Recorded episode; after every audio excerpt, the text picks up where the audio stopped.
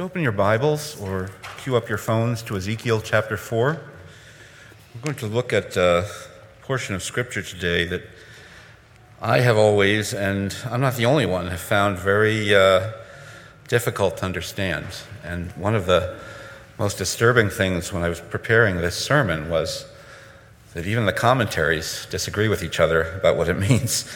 So I'm going to spend a little time telling you what it means to me and uh, of course, using the, the, uh, the, knowledge of scholars to inform that.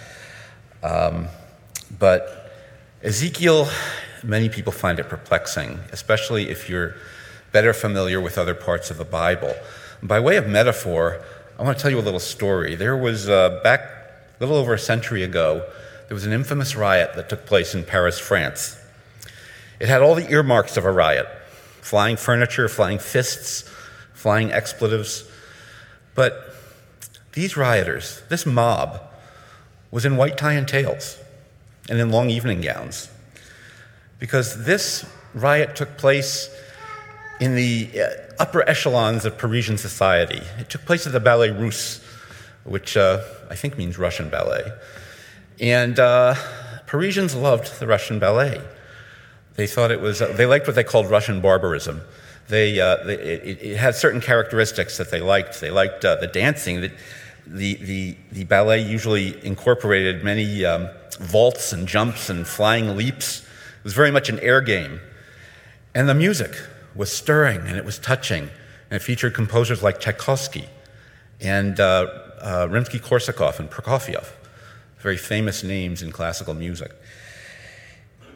The night of May 20, 29, 1913, the Ballet Russe premiered a new show called The Rite of Spring.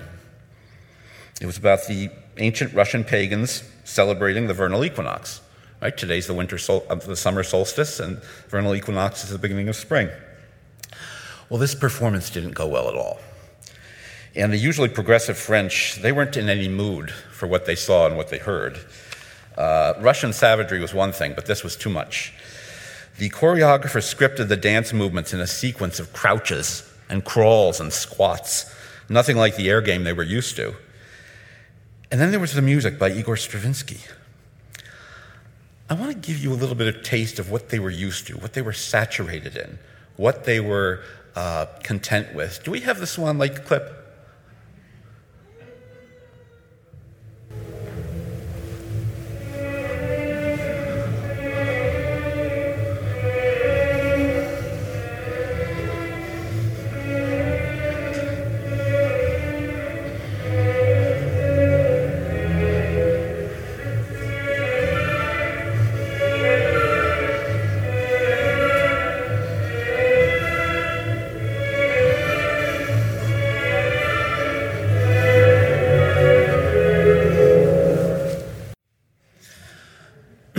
So that's what they pretty much were expecting, maybe a little variation on that. What they got was something very different.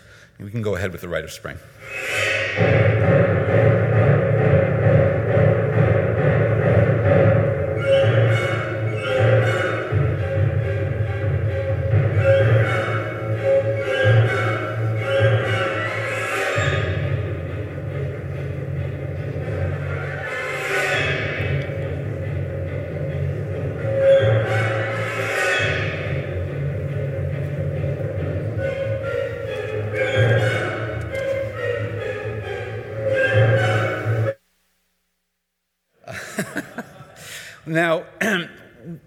Music has been written and performed since then, so it might not sound quite so uh, obnoxious to us. But you can imagine if you're bathed in the Nutcracker and, uh, and Sleeping Beauty, that this would be a little bit uh, shocking to the senses. And uh, yeah, the audience went ballistic. Uh, the riot that ensued got so loud that the, the dancers could not hear the orchestra, and so the choreographer had to stand in the pit on a chair, pounding out the time so they could see with their peripheral vision exactly how it should go. Here's the irony the Rite of Spring is a staple today in every ballet company, major ballet company in the world, and in every symphony orchestra in their repertory. It's a beloved work today. People gave it a chance. People got used to it. People came to realize something that the brutal and fearfully superstitious uh, uh, nature of pagan life in ancient Russia could not be depicted by pretty waltzes and pirouettes. So we can fairly say that this was an acquired taste. And that's what I would say about the book of Ezekiel. It's, if you're anything like me, you can say that of that book. The, the, it's, it's, cacophony, like we just heard. It's a, but it's a cacophony of symbols, uh, wheels, wheels within wheels, uh, heads with multiple faces, and the like. It's um, too much for the mind to handle sometimes. I like, I like simple narrative with occasional poetry thrown in. I like pretty much uh, linear uh, development. I don't like when God orders one of his prophets to set his hair on fire. I don't like, I don't like it when, when he orders him to be completely bound in his house or never to mourn the death of his wife. Uh, I don't like to think of angels as covered with eyes. That creeps me out. And, and it starts to make sense, though, when you consider the circumstances that Ezekiel finds himself in. When this prophetic book opens, Ezekiel is languishing in Babylon, having arrived there in about the 600th year before Christ. It's his 30th year, and this is the year he was supposed to become a priest in the temple, having been trained for that purpose. But instead, he's removed to Babylon with 10,000 other skilled people. It's the second wave of exiles to be sent there by King Nebuchadnezzar. And Ezekiel's overwhelmed immediately. Right out of the gate in this book, he's overwhelmed by a vision of God in his chariot. It's spectacular and terrifying sight. And through a series of mind boggling visions and instructions, God gives Ezekiel a message for these expatriates. if you divided Ezekiel in a book, the first third would be judgment and uh, punishment against his covenant people. The second third could be, could be categorized as, as judgment and punishment against Israel's enemies. And the third, that offers hope, just like most of our major prophets do. They, they, they, they, they remind us that God has something better in store uh, for his uh, faithful remnant. First things first, though, before we get to our reading, chapter 3 of Ezekiel, uh, God is telling the prophet, listen, these people are stubborn. They're not pleasant. You're going to have to set your face, you're going to have to be hardened against them. He says in chapter 3, you have to be as unyielding and hardened as they are. So Ezekiel's going to bring a sharp, stinging message to the heart of heart. This is how Yahweh directed the message be delivered. If you'd stand, if you're able, uh, to receive the very words of God. Read from Ezekiel chapter 4. Now, Son of Man, take a block of clay, put it in front of you, and draw the city of Jerusalem on it. Then lay siege to it, erect siege works against it, build a ramp up to it, set up camps against it, and put battering rams around it. Then take an iron pan, place it as an iron wall between you and the city, and turn your face toward it. It will be under siege, and you shall besiege it. This will be a sign to the people of Israel. Then lie on your left side, and put the sin of the people of Israel upon yourself you are to bear their sin for the number of days you lie on your side. I have assigned you the same number of days as the years of their sin. So for 390 days, you will bear the sin of the people of Israel. After you have finished this, lie down again, this time on your right side, and bear the sin of the people of Judah. I have assigned you 40 days, a year, a day for each year. Turn your face toward the siege of Jerusalem, and with bared arm prophesy against her. I will tie you up with ropes, so that you cannot turn from one side to the other until you have finished the days of your siege.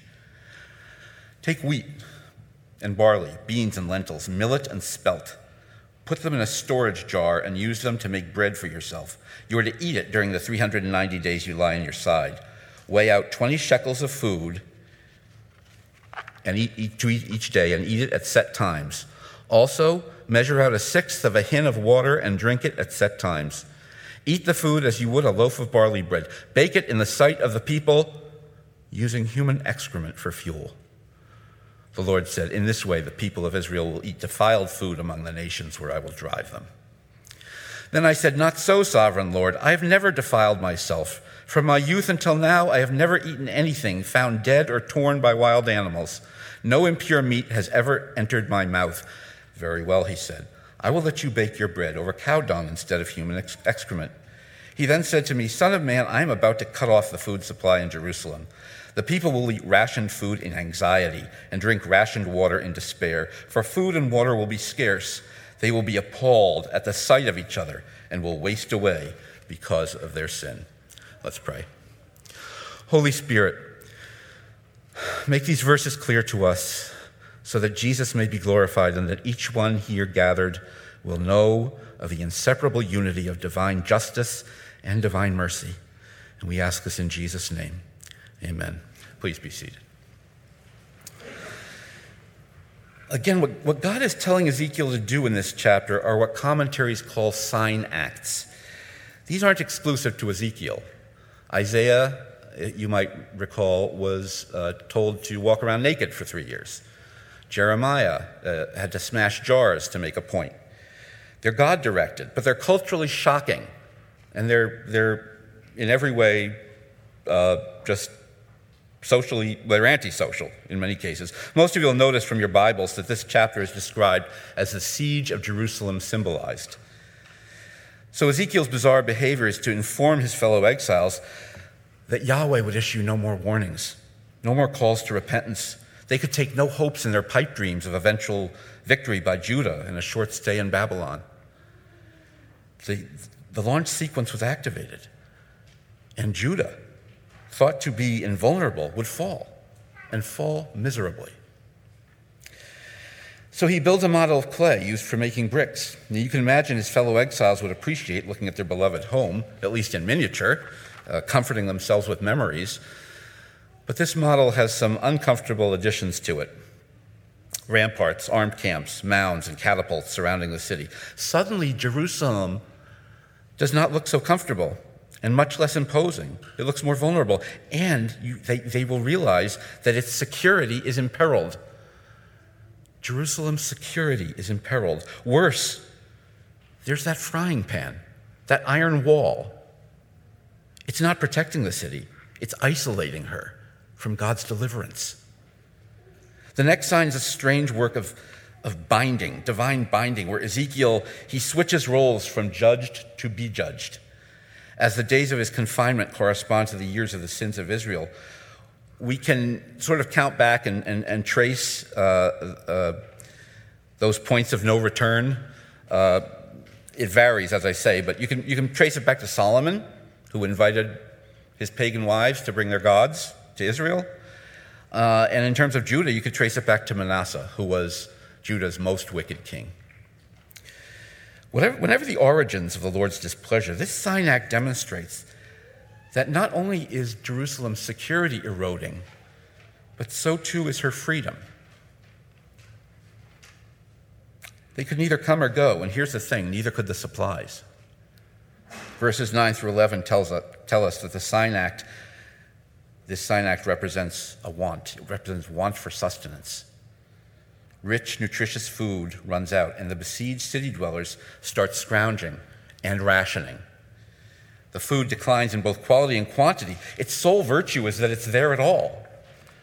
Cheap ingredients thrown together to somehow approximate adequate sustenance. And it's symbolically doled out just enough to survive another day. How much? Eight ounces of food and a half liter of water. Of course, it's inadequate and the besieged population will get weaker and weaker and weaker. Verse 12 reminds us that this is not your Whole Foods Ezekiel bread. Eat the food as you would a loaf of barley bread, bake it in the sight of the people, using human excrement for fuel. Boy. Seven days ago, I sat where you sit, and I was listening to Brother Hogerhide preach on eunuchs. And my heart sank because this sermon was already prepared and I'm about to preach to you on poop.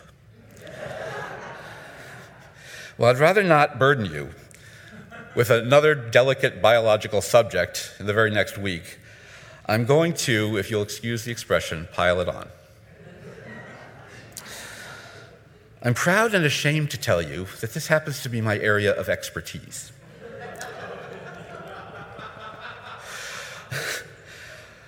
Actually, this is true. Over the last few years, I was uh, contracted to write a series of articles for a company that produces anaerobic digesters. Anaerobic digestion is a process you see here on your slide. Um, you, take, you take organic material, for instance, compost, food scraps, dead foliage, grass clippings, wastewater, you name it, and you deprive it of oxygen In 10 days, more or less, and through four stages, the bacteria is going to chemically break down the material and it releases two gaseous compounds methane and carbon dioxide. The methane is called biogas. And for centuries now, biogas has actually been used for cooking and home heating. But as technology evolved, scale was incorporated, incorporated. And today, biogas plants provide fuel for electrical utilities. And, and actually, in the case of Grand Junction, Colorado, the, the public transit fleet runs exclusively on biogas. It's one of the greenest technologies we have because the methane is contained, and the CO2 that gets emitted would have been emitted by this decaying organic matter anyway, so it's carbon neutral. And what happens is, well, you know, I told you of, of the number of things that you can use to create biogas.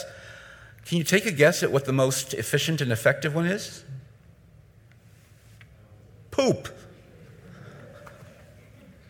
Manure, mainly livestock manure, cattle, dairy, and poultry, and hog farmers who can afford these anaerobic digesters, they're now powering their farms on manure, and they're selling the surplus electricity back to the grid. They're doing very well. So, what's the most common question that follows? Well, if they can do it, can't we just power our homes and communities on our own waste? Well, as it turns out, you humans, the World Health Organization says that your waste is disgusting. In fact, even among those with the simplest diets, human excrement is among the highest in toxins, parasites, and pathogens. A farmer can spread, could spread raw cow manure on his or her field and improve soil health significantly. Human waste would degrade it significantly. Now, Ezekiel was no expert in anaerobic digestion, but he did know Deuteronomy chapter 23, verses 12 through 14, which reads Designate a place outside the camp where you can go to relieve yourself. As part of your equipment, have something to dig with, and when you relieve yourself, dig a hole and cover up your excrement. For the Lord your God moves about in your camp to protect you and to deliver your enemies to you. Your camp must be holy, so that he will not see among you anything indecent and turn away from you. Ezekiel knew that preparing the loaf as God directed would defile him. God knew this too, and he relented because his point had already been made. The citizens of Jerusalem would no longer have a choice about keeping the dietary and hygiene rules. They would be subjected to illnesses and unsanitary conditions that were once, they were once able to avoid. Cooking food over human dung will kill you before starvation does. For sure, any septic tank technician will tell you about the dangers, the hazard of human excrement as he's getting into his biohazard jumpsuit. Of all the sign acts, this one, although modified at Ezekiel's pleading, this one is the most sobering. It's a sign of desolation, it's a harbinger of death. And we can see that using our 2020 hindsight with science. But science usually follows scripture. Uncleanness was not just an offense to God, it was self destructive. And the manner of food prep, according to this sign act, assures that anti nutrients will more than cancel out any of the, nu- the few nutrients these second rate ingredients offered. My point, we're at the off ramp here, okay, so of the poop discussion. My point in emphasizing it is that God's seemingly extreme discipline reflects his own revulsion, his own revulsion over what is actually willful self harm by those he loves. They'll learn that their idolatry produces the opposite of what they seek. And maybe the worst consequence of this siege is estrangement, estrangement one from another. Verses 16 and 17 tell us that the people will take no pleasure in fellowship. They'll hate the sight of one another. It will get so bad they don't even recognize one another. Jeremiah actually gives us an on the scene report during this siege in Lamentations, uh, chapter 4, verses 6 through 8. He says, The punishment of my people is greater than that of Sodom which was overthrown in a moment without a hand turned to help her. Their princes were brighter than snow and whiter than milk, their bodies more ruddy and, than rubies, their appearance like lapis lazuli. But now, did I pronounce that right? I don't know. But now they are blacker than soot. They are not recognized in the streets. Their skin has shriveled to the bones. It's become as dry as a stick. I, I may not have pronounced it right, but lapis lazuli is, uh, is a, is a semi precious stone that is very bright blue. It's brilliant, actually, to look upon when it's been shined up. So these people appeared radiant and brilliant in their former times. Now, their emaciated bodies are covered in filth. We can imagine sunken eyes and terrified expressions on gaunt faces. No longer a community. Jerusalem's now a collection of competitors for scarce resources. The only thing they would share in common now is a survival instinct or a wish to simply die. So, where's Judah's identity to be found? All that made her powerful, all that made her special, all that made her formidable is gone. Ezekiel's brother and sister exiles are confronted with these sign acts, through these sign acts, with the dreadful prospect that there is no Jerusalem to which to return. What then makes them a people when their God given place of the earth, when their uh, piece of the earth is flattened? When a foreign king essentially cancels them? When the very things they sought from idols slip away? Well, this is the purpose of God's discipline. It's to reveal to the world and remind his own people of his glory and of the futility of their idols. Over 60 times in Ezekiel, God promised, pronounces this result over his covenant people and over his enemies. He says, Then you will know that I am the Lord. Then you will know that I am the Lord. That is the goal. Then you will know that I am the Lord. Bookending these pronouncements in Ezekiel are visions of the corrupt temple, rife with idols, and a new restored temple. Prior to Jerusalem's demise, God takes the prophet to the temple in a vision in real time. Chapter 8 shows what the temple devolved into. Now, I, I, I, don't have the time to read chapter 8 for you. I'm going to just give you four examples of what's happening. Uh, and I've referenced their, their, their verses here. One is an idol that provokes to jealousy provokes God to jealousy. We're not quite sure what that is, but scholars speculate it may have been some monument to Baal or an Asherah pole. Uh, in any event, whatever it is, its placement appears to coincide with where the priests would enter on their way to the altar. So there's a brazen and defiant quality to placing an idol there. Uh, then there's idolatry inside the walls. I, I, wrote a Voice of Grace a few weeks ago on this. The, the elders of Israel, in secret, in these secret chambers and crevices, they're worshiping what appear to be pantheistic Egyptian gods, fully adopting the idolatry of the people but keeping it well hidden. There are women weeping. Now, they may have been weeping about infertility, they may have been weeping because they had a bad crop, but they're weeping for uh, the Mesopotamian fertility god Tammuz. They're emotionally invested in this god. And then the men are outside worshiping the sun. They're adoring the sun with their backs to the temple. They're worshiping the gift of light over the giver. So we can see that the temple was thoroughly polluted from the outer courts to the most inward compartments. Not surprisingly, chapter 11 tells us that God took his glory and departed the temple and departed Jerusalem. When God's holiness is disrespected, his, glorious, his glory will not remain. We can see from the corrupted temple that Babylon had invaded and conquered even before the siege succeeded. The, the uh, ancient military strategist Sun Tzu said that uh, wars were won and lost in the shrines before a single blow was ever landed. Here, Judah lost the war in God's own house because they lost their mighty fortress, their bulwark, their shield. God was on the other side of that iron skillet now, pressing the case against them. They'd taste his wrath through isolation and depletion and alienation. Their noses would be rubbed in the excrement. Why? The last words of chapter 4 say it all because of their sin. Judah sought, sought, security. Judah was hoping for a successful alliance with Egypt, so her elders worshiped Egypt's gods in secret. Judah wanted fulfillment and abundance, so her women set their hearts on a fertility god. Judah desired to identify with a sky god and be free of their invisible god's demands. God answered these wishes with judgment. Abundance would give way to poverty. starvation and death. Security would yield to vulnerability, conquest, and death.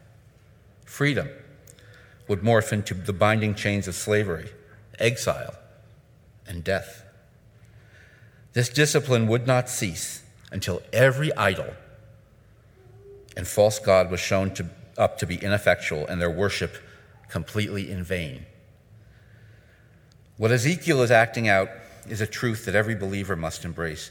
The Lord's discipline is always righteous and justified. Most importantly, it always aims toward restoration. In chapter 47, Ezekiel sees a new and remade temple from which a river flows, beginning as a trickle and growing in its volume and its velocity.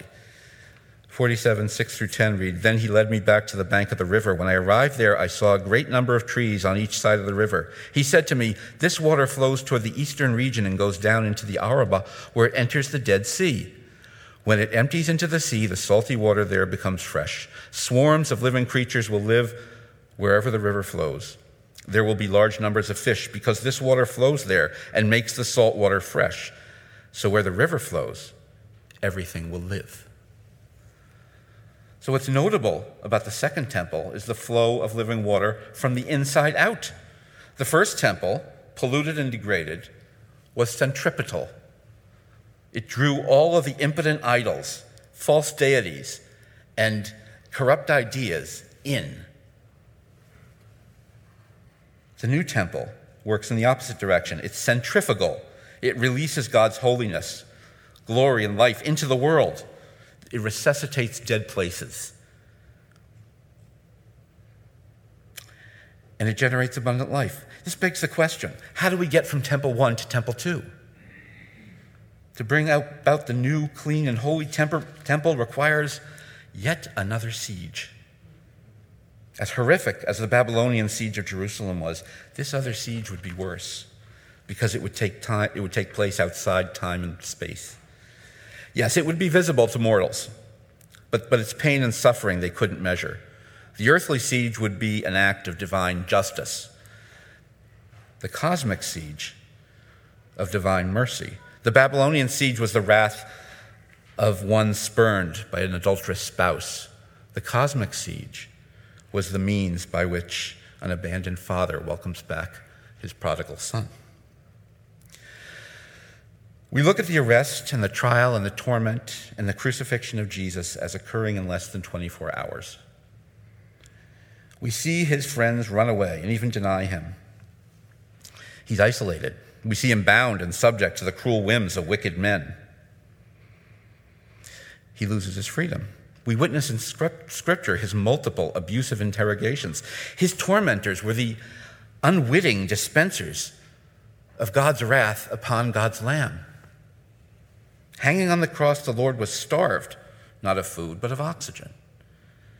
Isaiah tells us, like the citizens of Jerusalem just before it fell, Jesus was unrecognizable. He says, just as there were many who were appalled, same word, appalled at him, his appearance was so disfigured beyond that of any human being, and his form marred beyond human likeness. But that was just on the surface. His father from whom his words came and from whom his miracles were generated, he wouldn't recognize him either. We sing, The Father turned his face away, and that's true, but there's another way to look at it. Remember the frying pan. The Father set his face against the Son and allowed the siege against Jesus to proceed unabated until it was finished, until his passionate anger at sin was emptied. Witnesses to Jesus' suffering record about six hours on the cross, but the effects of his suffering are eternal. I like how Andrew Menkes, he's a writer and Bible teacher, he explained this in a Gospel Coalition blog. He said, Imagine a teacher who punishes a student by making him write, I will not call people names 100 times. Regardless of whether it takes 30 minutes or three hours, the punishment is not complete until he writes the sentence for the hundredth time. Something similar is going on with the atonement. If we make a distinction between the duration of punishment and the complete pouring out of God's wrath on sin, we can understand how Christ, an infinite being, took our punishment without spending eternity under God's wrath. So Jesus endured the siege to end all sieges. because the Son of God surrendered his security, his freedom, his life, and in an awful moment, his very identity, so that eternal wrath would pass over those who can sincerely name his name. He makes each one of us the new restored temple, bringing revival and renewal to the dead seas around us. Those who completed sifting week are a perfect example, right? As we live our lives on this earth, he will, yes, correct our course through discipline. Hebrews chapter 12, verses 5 through 6 tell us, And have you completely forgotten this word of encouragement that addresses you as a father addresses his son? It says, My son, do not make light of the Lord's discipline and do not lose heart when he rebukes you. Because the Lord disciplines the one he loves, and he chastens everyone he accepts as his son. The book of Ezekiel tells us that we must be holy for God's glory to be present, but only Jesus can make us holy.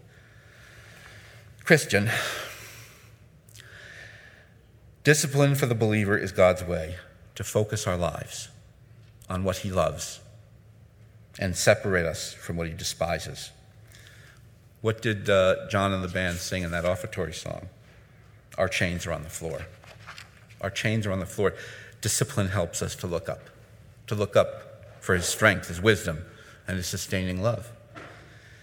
It might arrive through your circumstances financial, family, any number of circumstances that may prove difficult for you. Or it could come through a tormented conscience, the Holy Spirit pressing, prodding. Discipline can even come through the church to safeguard its peace and purity. There is no pleasure in that, believe me, least of all for those charged with enforcing it. But the desired end is always the same it's our reclamation. That's the desired end. If you're not a Christian, you may be put off by all this talk of discipline and holiness, thinking of the well worn description, holier than thou. Well, no doubt, there's more than a handful of people that like to trumpet their own virtue. But that's not the gospel. In fact, nobody can be holier than another. Either Christ's blood covers you or it doesn't. Holiness is not legalism, it's a state of the heart. The, the, the, corrupt temple wasn't represented by a few ceremonial infractions. It was a wholesale, widespread worship of foreign gods by those chosen to bring the one true God to the world. Still, if you're feeling overwhelmed and oppressed or under siege by your circumstances, consider the claims of Jesus, whose own siege we cannot fathom. He says in John, I've told you these things so that you may have peace. In this world you will have trouble, but take heart, I have overcome the world. God does not go to extremes, He goes only as far as your soul requires. The pain of your life may, in fact, be Him calling you to His kingdom. Consider the reality that God's love and His justice are united, and that Jesus died on the cross to lift your life out of the excrement and save you for eternal security, for spiritual liberty, for abundant life and for a royal identity. All lost by Judah in 586 BC, but actually lost by Adam in the beginning, but won back by our Savior in his 33rd year on earth. Let's pray. Jesus, you suffered judgment in a manner we cannot comprehend. By faith, we receive your gracious sacrifice on our behalf and seek to live to honor that eternal atonement. As children of our Father in heaven, Help us to live in faith and obedience for the sake of your glory and for our own spiritual welfare. Help us to receive pain in our lives, always remembering that you have a purpose. It may be discipline, it may be to strengthen us for greater challenges, it may be for any manner of what comes ahead between now and the kingdom. But Lord, we, we, we have confidence that whatever we suffer through, it is for our good and for your glory. And for those reasons, we submit our lives to you. We pray this in Jesus' name. Amen.